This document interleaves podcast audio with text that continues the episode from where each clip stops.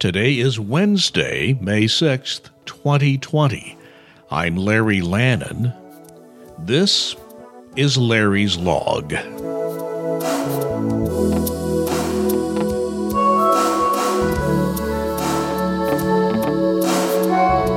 This is the 127th day of the year. There are 239 days remaining in 2020. Today is National Nurses Day.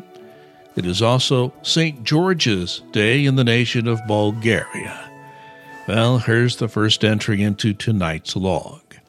In this novel coronavirus pandemic, I do not want to downplay the suffering and death this horrible virus has caused.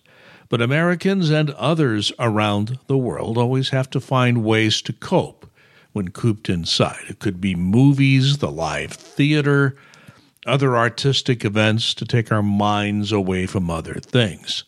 But a large number of Americans follow sports.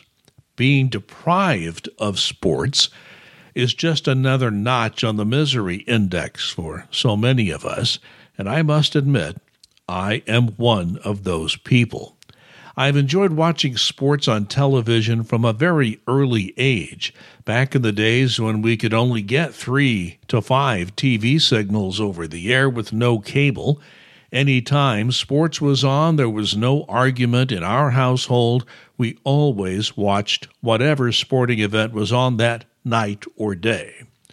So, having no live sports events to consume is a very new experience for me, and I'm sure for many others as well.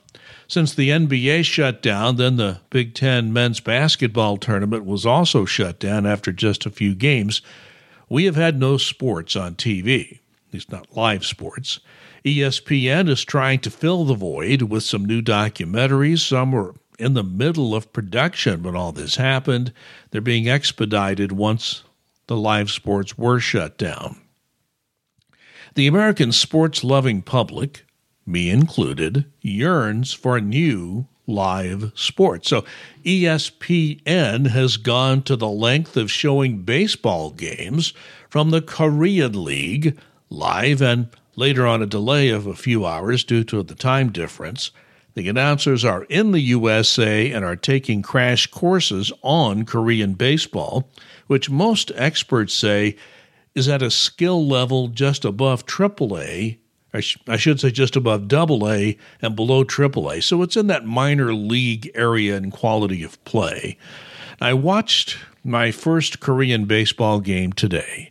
Not sure I want to see another. It is interesting what the atmosphere is like with no fans in the stands, but the Korean Baseball League does have cheerleaders donning masks at least six feet apart, and there are no fans, no cheering, no booing, no catcalls. It is a different way to watch baseball, even from Korea, and we may have that atmosphere here in the USA at some point in the future. Now, in America, it appears that NASCAR will be the first sport to start up live events. Now, I love auto racing, most auto racing, but only watch NASCAR occasionally, and this is just my opinion. The technical specifications on the cars lead to, in most cases, not very exciting racing on the track. And again, that's just my view. Others disagree. But with little else to watch on television in terms of live events, NASCAR ratings should do very well, but their races will again only have the racing crews and necessary staff to put on the race. No fans in the stands. Now, IndyCar has said it is ready to go racing, but they have no tracks available at the moment. The 500 has been rescheduled to August 23rd. The Grand Prix is going to be run July 4th weekend. So, with Indy normally usurping the IndyCar schedule in May, the open wheel racers of IndyCar hope to start in early June at the Texas Motor Speedway, and again, there'll be no fans in the stand. The NBA will likely start back with playoffs, but no one knows where or when or even exactly how.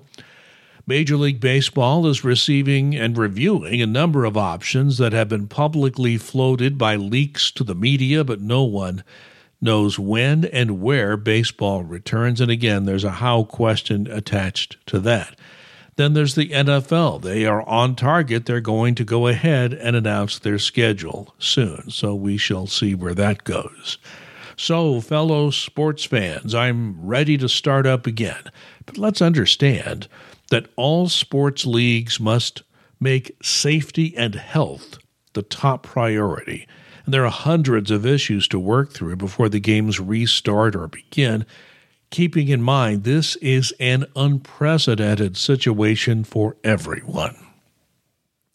One more matter tonight, this one of local interest.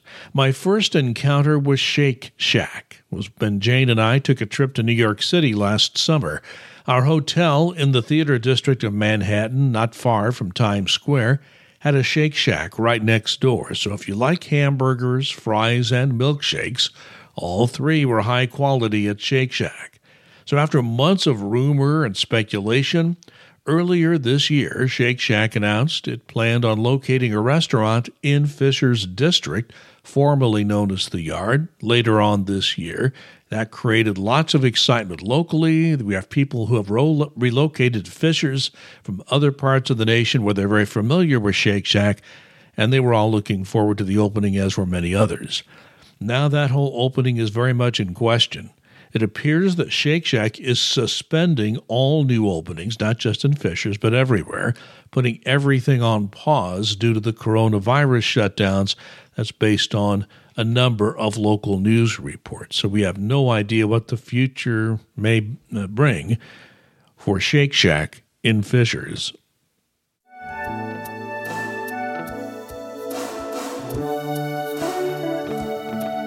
Our quotation today comes from the famed journalist Boyd Matson.